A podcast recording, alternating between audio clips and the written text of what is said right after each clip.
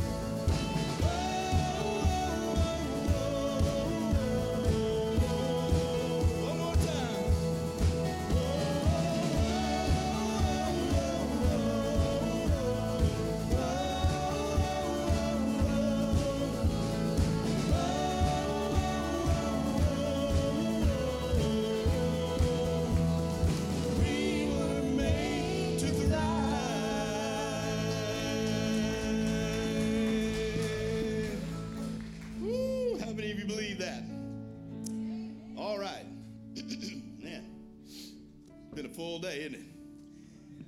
I told Brother Herman we're trying to uh, we're trying to kill him, aren't we? We gave him chili before he uh, right after he preached this morning, and uh, we made him eat tacos right before he preached tonight, and uh, he got the extra spicy sauce. So uh, and I did too, and I'm feeling it right now. Amen. But that's all right. It's all good. All right. Well, I tell you what. If you're saved and you know it, put a smile on your face. Turn around, tell somebody we sure are glad to see you tonight. Amen. Let's uh, fellowship for just a little while.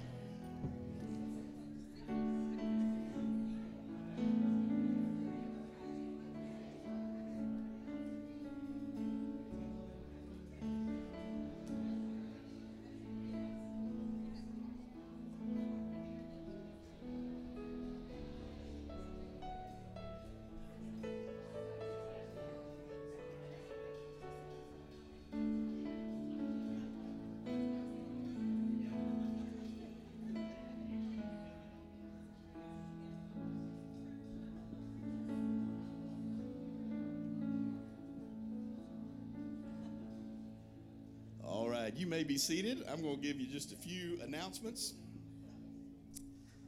And uh, mainly the announcements have to do with uh, revival. But uh, do we have any visitors tonight? We don't want to embarrass you, but we are giving away a free movie ticket. So I need you to fill out a card. If you're a visitor tonight, would you just lift up a hand so our usher can get you a card? Anybody? I see you, brother. I know you. I know you. Who do I not know? All right, we, uh, there we go. We got one right there. Brother Jerry, get her one, fill that out, and then also write on there who brought you so you, they can get a movie ticket also. Hey, we are so glad that you're here. And I know the big question is uh, we had a chili cook off and a cornbread cook off, and I'm here to announce the winners tonight. Amen. And can I say that uh, our board of judges, uh, we, we were very thorough. Amen. Uh, Miss Rhonda, where's Miss Rhonda? Miss Rhonda, well, she gave out the, the little things for everybody to vote with, made sure nobody was double voting. She was checking on you, amen. And then after we got through, Miss Mary counted the votes and in front of me, and I watched her to make sure she was counting the votes right, all right? So this tabulation has been approved by the board of directors of the official chili cook-off, amen. All right, the winner of the best chili in the chili cook-off and $100 is Miss Melissa Tant. Amen.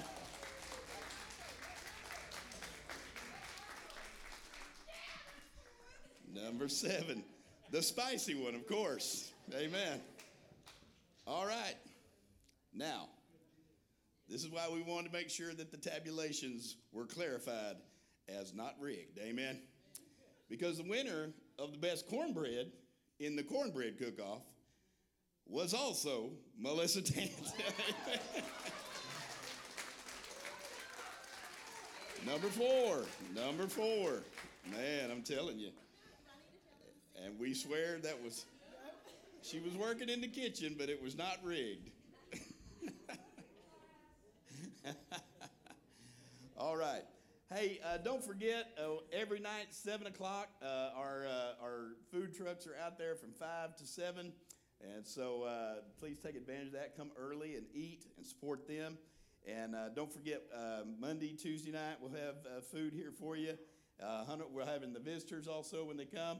And then also, we are tonight, after we get through, we're going to be watching the Cowboys. We're going to stream that. You can stay here and watch it with us. We're going to have popcorn and candy and Cowboys. Amen. Can't beat that. And then also, uh, don't forget Wednesday night. Wednesday night is youth night, and we're going to fill this building with youth. Amen. And the youth that brings the most visitors, they're going to get $100, and we're going to feed them all free pizza that night. All right. So uh, come and take part in the craziness on Wednesday night. All right. And we always see we always do youth night on Wednesday night, and I'm just going to tell you. Uh, I don't know, Brother Herman. You remember last year how many young people we had get saved? Taco truck is leaving. If you want a taco, okay. It's okay for them. If you want a taco, you better run now. Amen. All right. They were good tonight, though. Amen, Brother Herman. Green sauce is good. All right. I don't know how he's going to preach after that green sauce. Amen. All right. Uh, so come enjoy. I, I think last Wednesday, uh, or the last year on the Wednesday youth night, we had several kids get saved. And so uh, always do that. So uh, please come and support that. Uh, you don't want to miss that night, especially. All right. All right, let's stand. We're going to continue to worship. We're going to sing the great hymn, It Is Well with My Soul. Amen. Let's sing it together.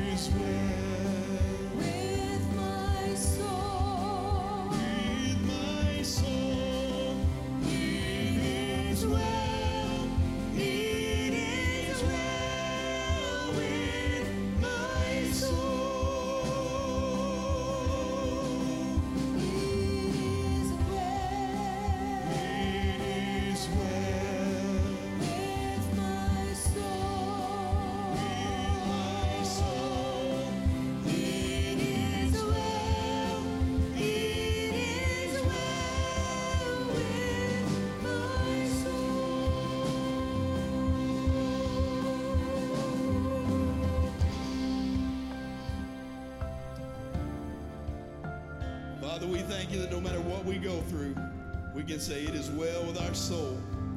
And Lord, we praise you for that. Lord, we thank you that you're good to us, that you're better to us than we deserve. And Lord, we thank you that you are our waymaker, you're our miracle worker, you're our promise keeper, you're our light in the darkness, because that is who you are, Lord. I pray that God, you would just let us make that a reality as we sing it tonight. Jesus' name, amen. Let's sing Waymaker before Brother Herman comes, if. You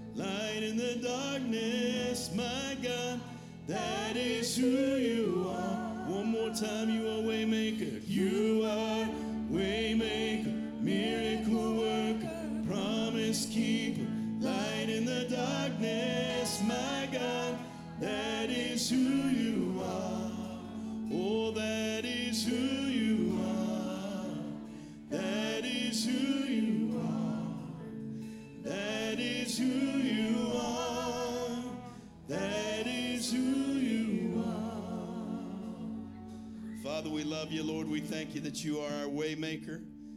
God, you're our healer, you're our provider, you're our miracle worker, you're our promise keeper. Lord, I thank you that you are our light in the darkness, Father. Lord, I know there are many here tonight, Lord, they need healing, Lord. Sometimes we don't speak enough, God, about healing But God, we know that you are our healer. We know that you are our great physician. And there are people here tonight, probably everybody in this building needs healing of some sort. It may not be physical healing, but Lord, maybe somebody needs emotional healing tonight. Maybe they're struggling with depression, anxiety, worry, fear. Lord, uh, some folks in this building today, they just need uh, their families healed. Some people need their marriages healed. Some people need their physical health healed. Some people need their finances healed. And God, we just put all of that in your hand and know that, God, you can bring healing. You can be our waymaker, our miracle worker. Whatever the need is in this building, Lord, we lay it at your feet. And we ask you, Holy Spirit, come, pour out. As we've already said, God, what is totally necessary revival is your Holy Spirit, God. None of this means anything if your Holy Spirit does not show up in this place tonight. So, Lord, we thank you. We thank you for Brother Herman. God, we pray that you would use him in an incredible way. Father God, speak through him the message and the words that we need to hear tonight, Father God, and just use him as God uh, as you would tonight. In Jesus' name we pray. And everybody said, Amen. Let's give the Lord one more clap offering if you would. And give Brother Herman a big hand if you would. Thank you, thank you, thank you, thank you for being here tonight. We appreciate your presence. Uh, if you missed the uh, taco truck, uh, you missed a blessing, I tell you. I want to encourage you, if you can, to come at somewhere between 5 and 7, and you don't have to fix supper. You can just buy it out here in the parking lot. Come into the fellowship hall and eat it right there. And we certainly appreciate the kitchen committee and Mary and all of those that help her in the kitchen. They do a marvelous job.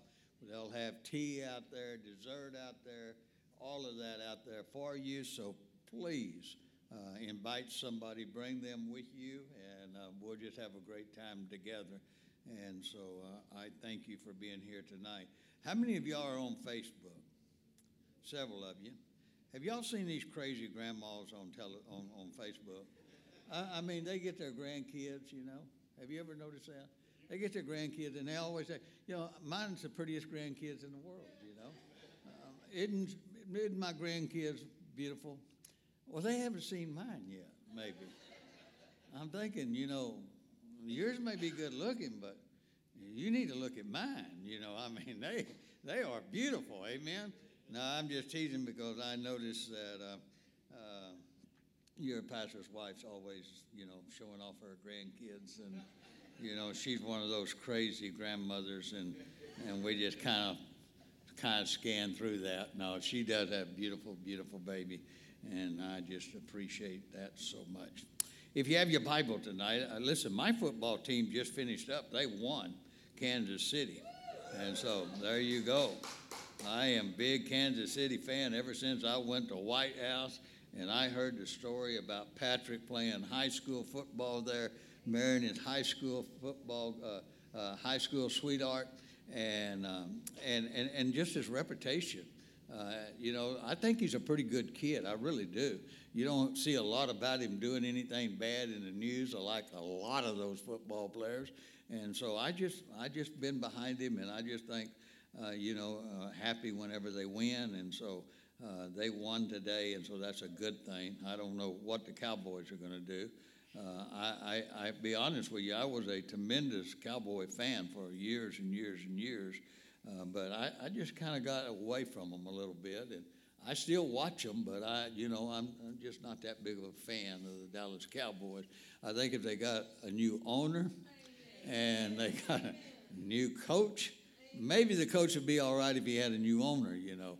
But uh, I, I tell you, yeah, and general manager and, and all of that, maybe Cowboys would turn around and do something. But anyway, they're making millions and millions and millions of dollars whether they win or lose anyway. Amen. Uh, brother, Mr. Jones, he keeps them in the public eye all the time. Well, I don't know, but maybe there's somebody here tonight that really needs a miracle.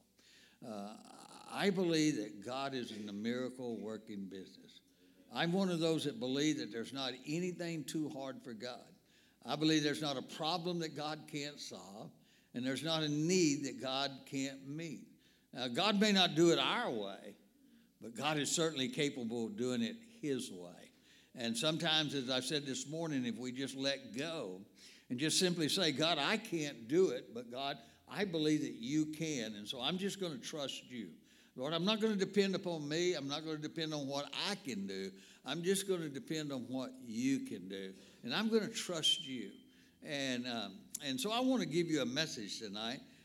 You know, you're going to be familiar with the story because it's in every one of the Gospels. Isn't that amazing? It's in Matthew, Luke, John. It's in every one of the Gospels. And, and so there must be something in this story that God didn't want us to miss. And so uh, I want to just read it to you. So if you have your Bible, turn with me to John chapter 6. John chapter 6, and I'm going to begin reading in verse 2. And a great multitude followed him because they saw the miracles which he did upon them that were diseased. You know, I never read that verse, and I don't think about the one over in uh, in the second chapter where it said, Many believed upon him, but he did not commit himself unto them because he knew what was in their heart. Multitude of people were following, not because of who he was, but because of the miracles in which he was performing.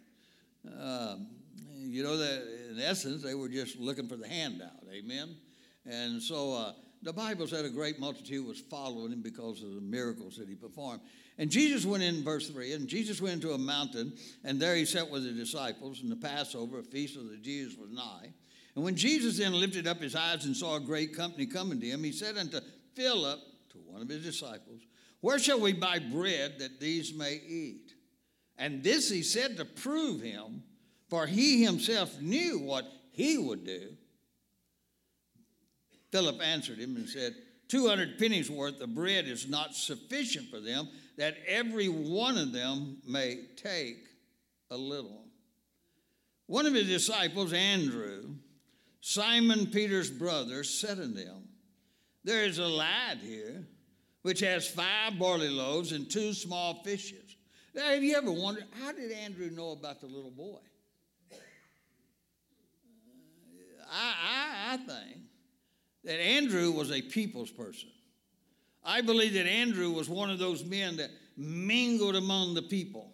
And somewhere mingling among the multitude, he must have struck up a conversation with this little boy. And maybe the little boy, maybe he didn't have anybody with him. He was there by himself. There was a great multitude of people, and Andrew just kind of took to him.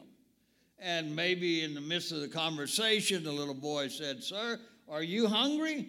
And Andrew says, No, not really. And he said, Well, I tell you, I got some fish and some loaves of bread if you're hungry. And, and Andrew could have said, No, I'm not really hungry. He says, uh, Let's sit down and listen. This man's getting ready to speak. Jesus spoke, and when he got through, Andrew walks up on this conversation. And he's asking Philip, said, Feed the people. And Philip said, We don't have the money. And so another book, another uh, uh, uh, passage says, send them away so that they may go into the city and buy their own victuals. But Andrew said, there's a little boy here which has five barley loaves and two small fishes. But what are they among so many? And Jesus said, Make the men sit down, and there was much grass in the place. So the men sat down in numbers about 5,000. Uh, the Bible says in Matthew there were 5,000 men besides the women and children. So writers say we really don't know how many people were there that day. Could have been 9,000, 10,000, 12,000. We don't really know. We know that there were 5,000 men besides the women and children. And then the Bible says that uh, uh, Jesus, uh, Jesus said, Make the men sit down, and there was much grass, and there was about 5,000. And Jesus took the loaves, and when he had given thanks, he distributed to the disciples, and the disciples them that was set down, and likewise of the fish as much as they would.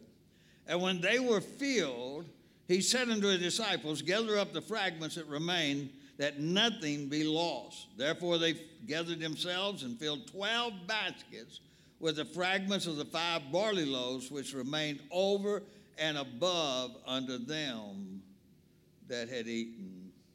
Then those men, when they had seen the miracle that Jesus did, said, This is a truth, that prophet that shall come into this world. Now, we're all familiar with the story of the little boy with the loaves and fishes. But what is it, what could it be that God is trying to speak to our heart about? That in the midst of crisis, in the midst of difficulty, in the midst of needs in our life, that you and I can depend not upon ourselves, but that you and I can learn how to depend upon God. I'm going to give you three simple things tonight that will change your life. Now, I don't know if you've ever had a need. I don't know if you've ever had a problem. But if you've ever had a problem, if you've ever had a need, I promise you, these three things will change your life. The first thing that I want you to mention is, mention is simply this God is not limited to the size of the need. God is not limited to the size of the need. Now, the problem that we have is we bring God down to our level instead of taking ourselves up to God's level. What is it that God cannot do? He's not moved by the size of the need. He is so much bigger than. See, that's what happened to Philip. Philip, one of his disciples, said, Look at the multitude out there. And what is, you know, we don't have the provision, we don't have anything. And Andrew, another disciple, said, Yeah, Lord, there's five barley loaves and two, two small fishes, but what, what is that among such a multitude of people? Their eyes were upon the multitude instead of looking at the sovereign. There is no need that is too big for God. If you asked Peter, said, Peter, how big is God? Peter would have said something like this. He said, I may not know much, but I do know this. I fished all night. I took nothing. But he told me to go out and throw my net and, and launch out for, into the deep and let down my net. And he said, I went and I, I let down my net and I enclosed a multitude of fish. Insomuch that not only did my boat begin to sink, but I had to beckon my partners to come help me because there was so much fish. He would have said, You want to know how big God is? God is still bigger than the fishes in the sea. If you would have asked Joshua, said, Joshua, how big is God? Joshua would have said something like this I may not know much, but I do know this that after Moses died and I had the mandate to lead God's field, my first, my first challenge was Jericho. And as I stood there and I looked at Jericho, all of a sudden this person appeared in my presence. And immediately I asked him, said, Are you for them or are you for us? Looking at the problem. And what did the man say?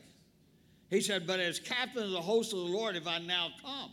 You know what he said? He said, I, am not on that side, I'm not on this side. I am the side. I'm the captain of the host of the Lord if I now come. And he said, Let me tell you what happened. He told me exactly what to do. He said there were tremendous walls around Jericho. As a matter of fact, books say that the walls were so wide that you could put six chariots side by side and run them around the walls of Jericho, for the walls were so wide.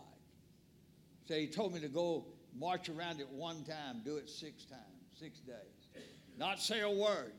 The seventh day, march around it seven times, give a shout, blow the trumpet, and said, Guess what? The walls came tumbling down.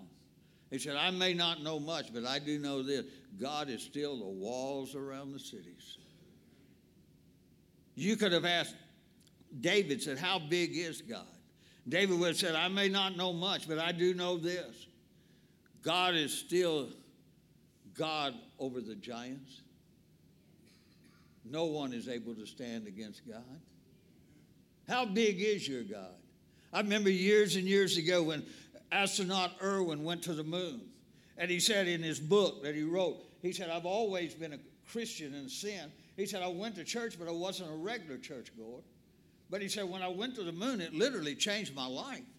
He said, when I was at the moon, he said, I looked back at this thing called Earth, suspended out here in this universe.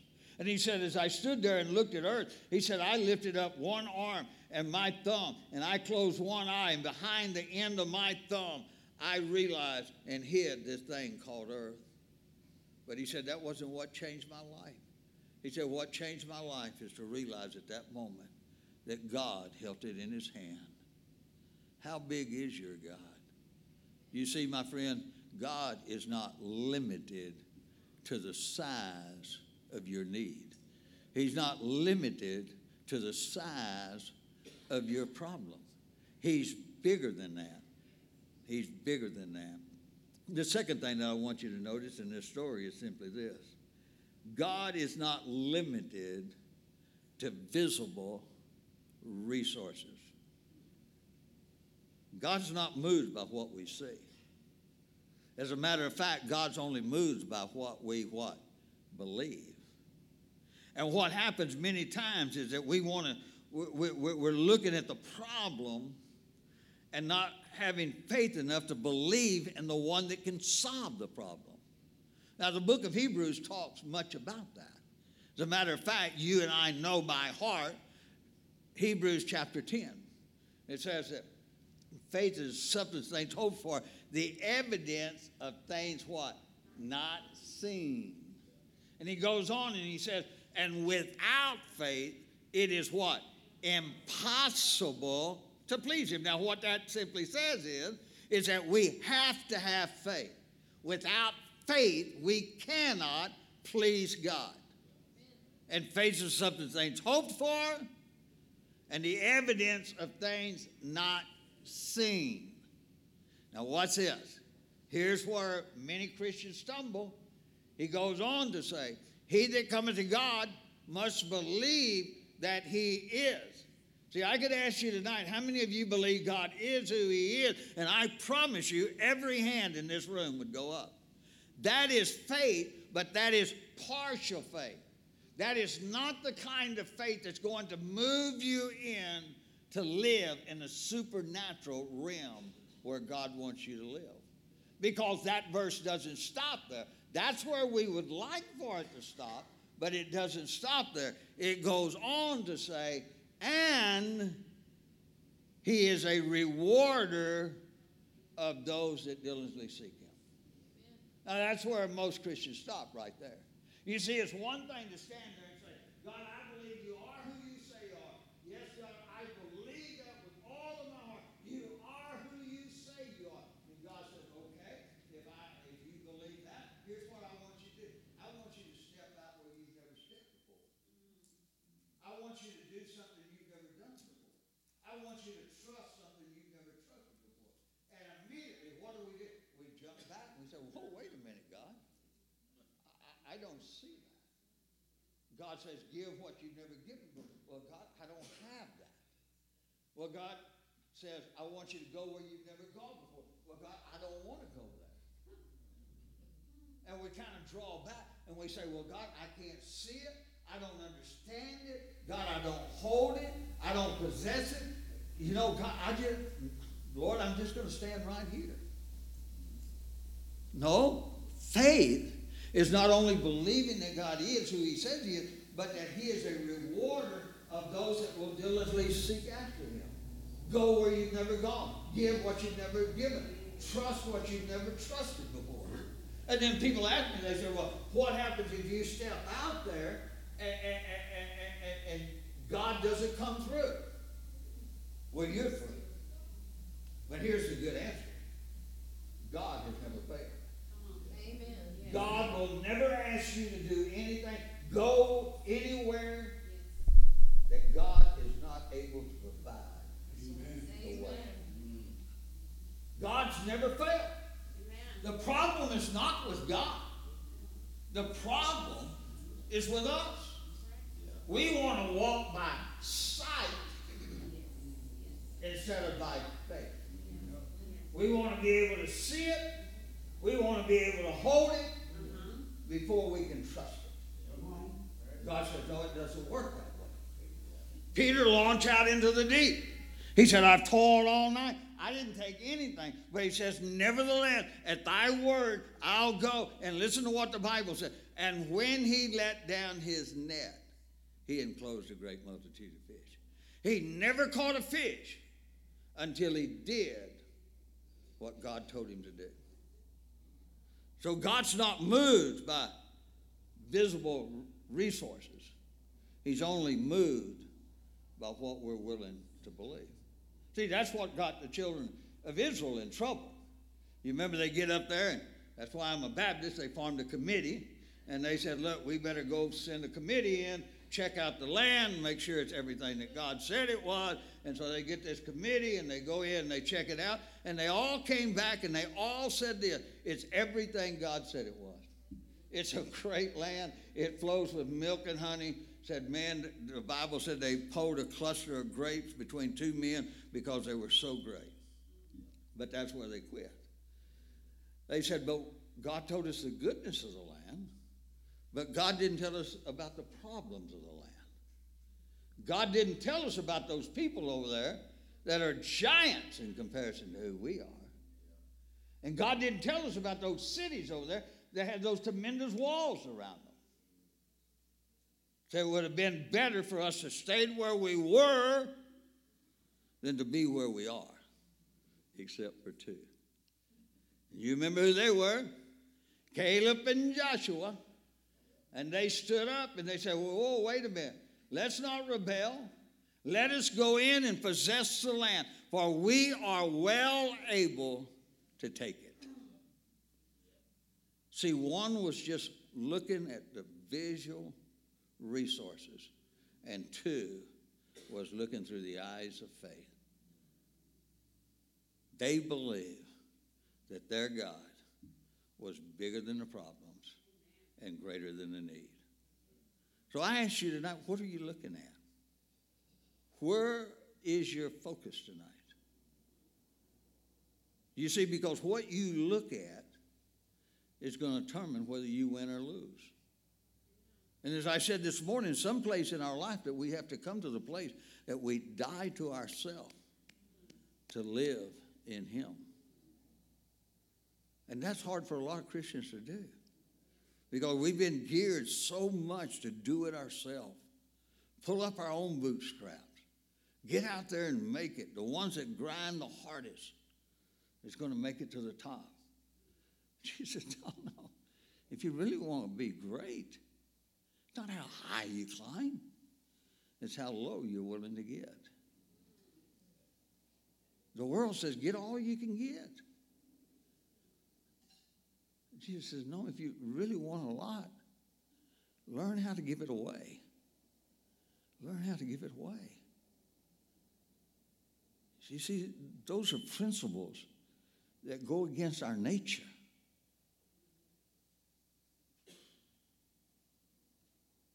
God's not moved by the size of the need. God is not moved by visible resources. He's not moved by what we see. Nothing catches God by surprise. Nothing catches God by surprise. He already knows it. All we have to do is to trust it. Now, let me give you the third one because the cowboys are going to come on in a minute.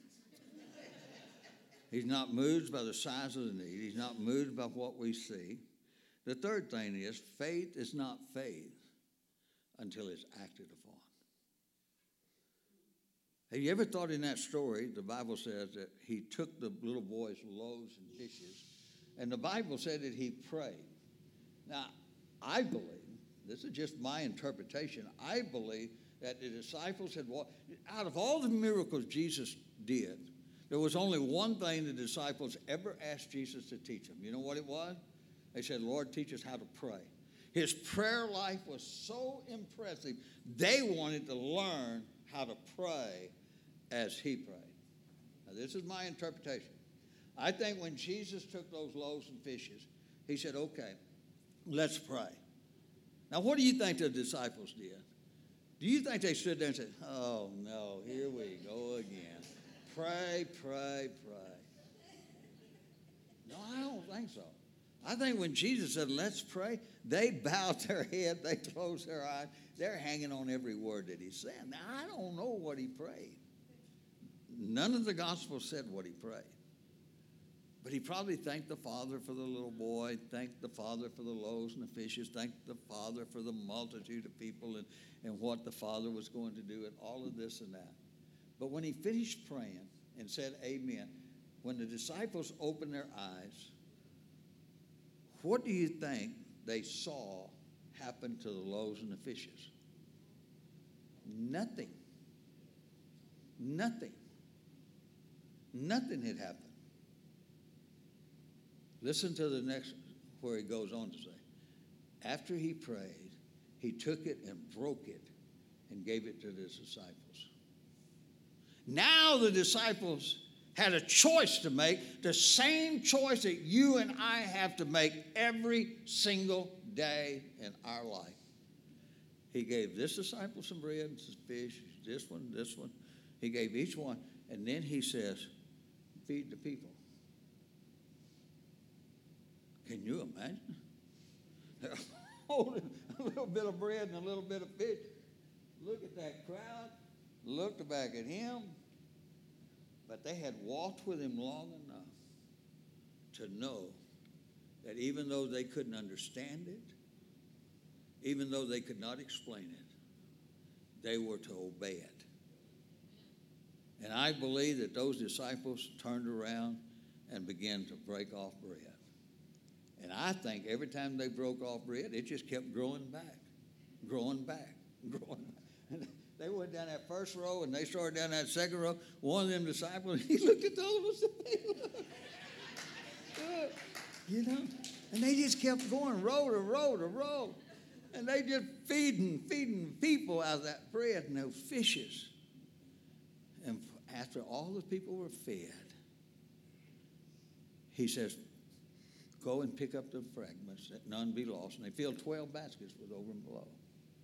You know what stops most of us? Is that one little part right there. It's not that God is not sufficient. It's not that God can't take a little and make much. But where the problem comes is that He pr- places these opportunities in our hand, tells us what we need to do, and we look at the crowd, we look at the problem, we look at the need, and we think, oh, know, I don't know, God, you know, I don't know whether you can do that or not. Maybe I need to fret a little bit longer. Maybe I need to try a little bit harder. See, I, I'm one of those that believe. And I preach to myself all the time. I'm one of those that believe that it's not what we don't know that is hurting us, it's what we know that we're not willing to do. See, I would imagine in this room tonight, many of us know what it is that God wants us to do that we haven't been willing to do. As I said this morning, it may be a habit, it may be apathy, it may be neglect, it may be unforgiveness, it may be bitterness. But somewhere in our life, God is wanting to perform a miracle, but He cannot perform a miracle because you and I will not do what He wants us to do. Well, you know, nobody knows about that. You know about it. God knows about it. And that's the only two that's important. So, what is it tonight that you need to do in order to be obedient to God? I talk to people all the time, folks. I want to tell you, I, I, I talk to people week after week. They know they need to be saved. It's not that they have not heard the gospel. It is not that they haven't been convicted by the Holy Spirit. Not, it is not that they do not know that they need to come to a saving knowledge of the Lord. You know what the problem is? I'm going to. I'm just not going to do it right now. I got plenty of time. Isn't that a joke? We don't know how much time that we have. Did you know that every one of us in this room will one day stand in our last church service and last invitation? One day. It'll be over. And then the judgment. What will we say when we miss God's best simply because we wouldn't be obedient? I'm big on obedience. I'm big on commitment. I believe in order to succeed, a person has to be committed. I don't believe a marriage can stay together without commitment. I don't believe that kids can make grades in school without commitment. I don't believe a man can hold a job without a commitment or a lady. Everything to succeed takes a commitment. But isn't it amazing how we won't commit ourselves to God? To say, God, here I am. What do you want me to do? So I say to you tonight before I close number one, your need, your problem is not too big for God. I don't know what you may be facing, but whatever you're facing, your need and your problem is not too big for God. You know, I've had people say, well, you know, I mean, if you believe all that and you preach all that, then why did your wife die of cancer? Hey, folks, I want to tell you something. Death is not the end. That's the hope we live for. This is not our home. We're just passing through. Amen? Sure, we want to stay here as long as we can. But, folks, I want to tell you, she's better off today than she would have been if she would have been sitting right there. You see, I don't know what your need is, but it's not too much for God. He's not moved by what you see, He's not moved by what you hear. He's only moved by what you believe. Some of you are holding on to what you saw. Maybe it was a bad report. Maybe it was bills that came across the counter. And that's all you can see is those bills, those bills, those bills. Problems after problems after problems. And you've been focusing upon the, the physical instead of the spiritual. And then, thirdly, faith is not faith until you're willing to act on it. To believe God for that which you can't do, which you don't have. Just to let go and say, God, here I am. Now, who needs a miracle? That's your question.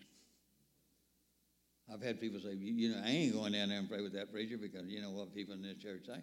Hey, ain't their problem. Ain't their need. Maybe it ain't big enough yet in your life. But I tell you, there'll come a time that you won't care what people say or what people will think. All you'll want to do is get to God.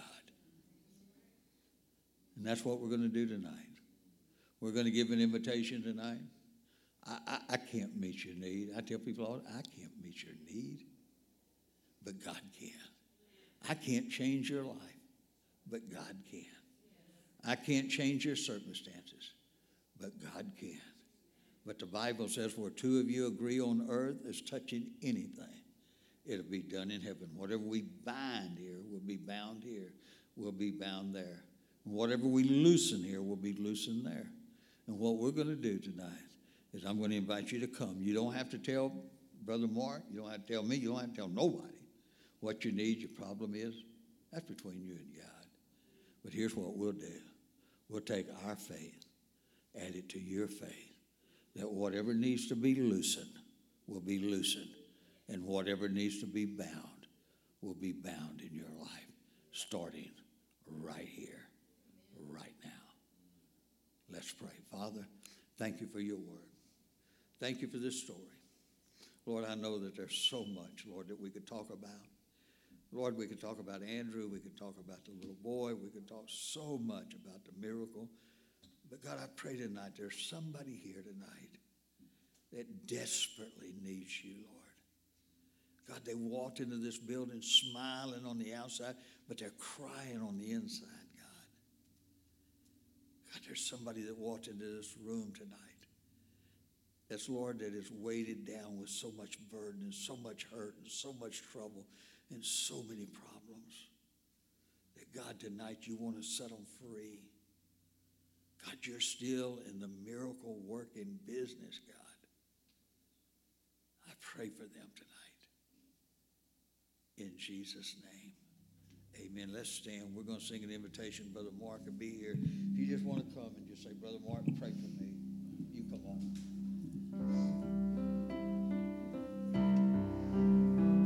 Oh, soul,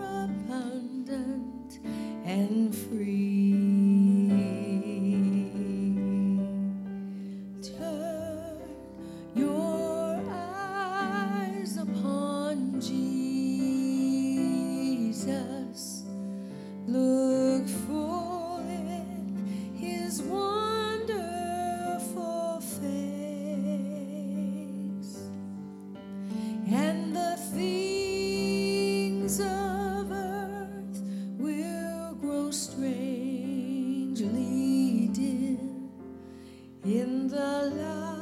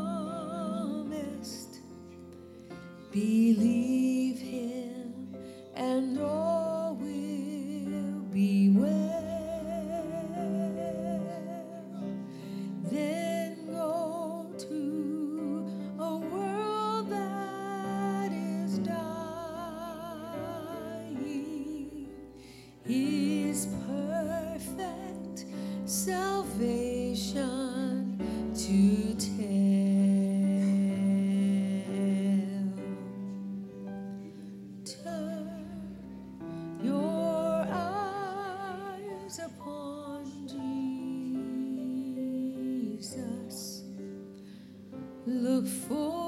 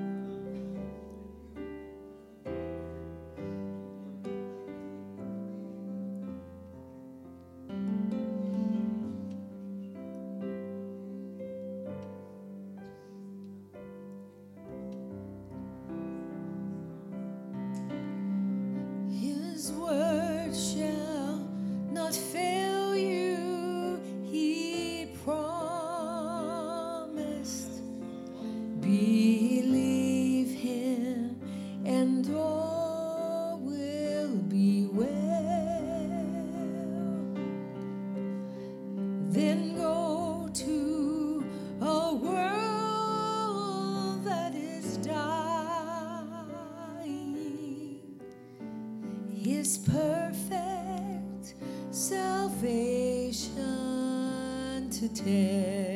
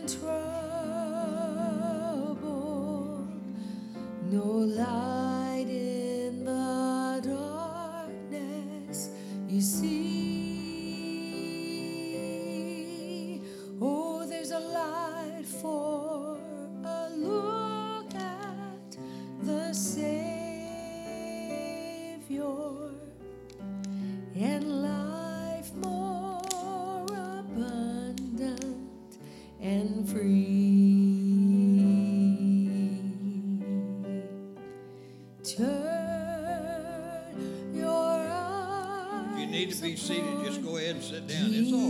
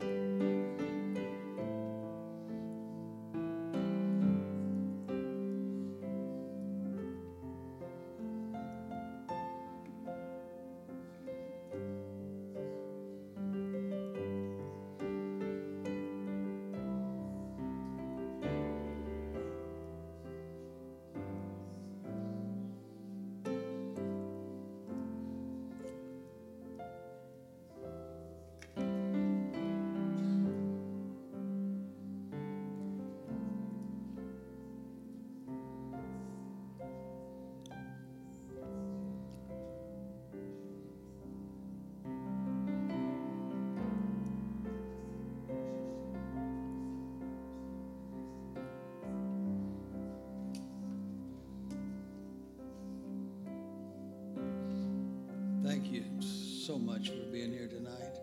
I pray that God has ministered to your heart and that you'll leave here tonight with just those three thoughts that you're, there's not a need that God can't meet, not a problem God can't solve. That He's not moved by what we see, He's only moved by what we believe. And what we believe is not believing, we're not willing to act upon it. And so thank you for being here. I had to drink all of Mark's water here where he wouldn't drink after me. I don't mind drinking after him, but I was thirsty. So, but thank you for being here. Remember, uh, tomorrow night, invite somebody to bring with you. Tell them you'll feed them. You know, you, you won't have to cook. You just buy them, man. And if you don't have money for food, see me. I'll get you some money to buy food with. But come back tomorrow night, okay?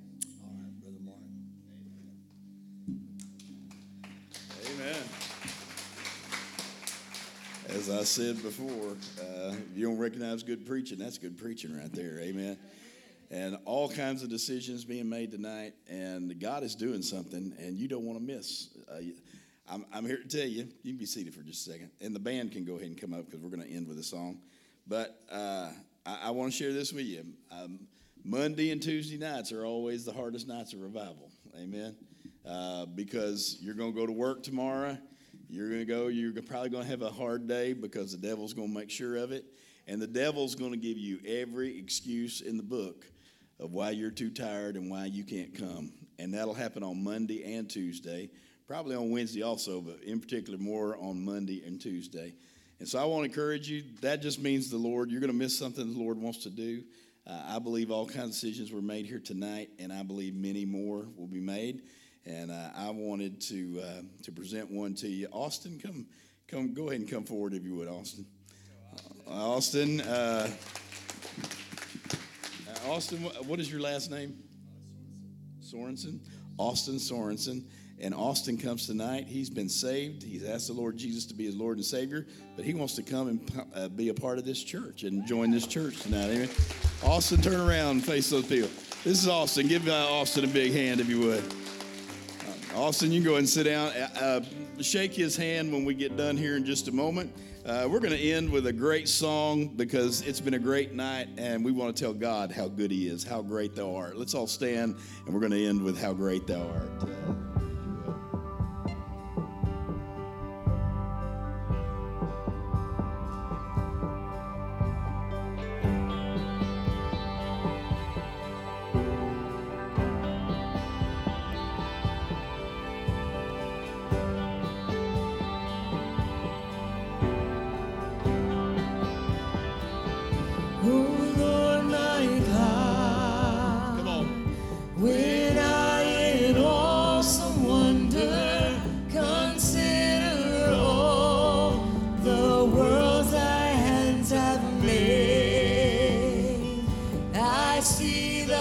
star.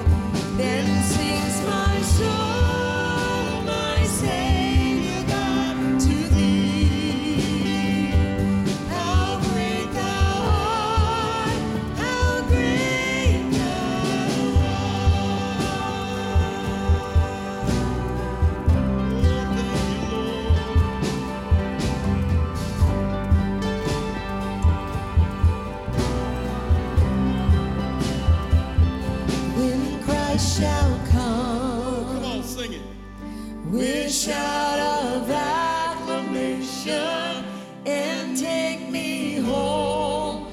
What joy!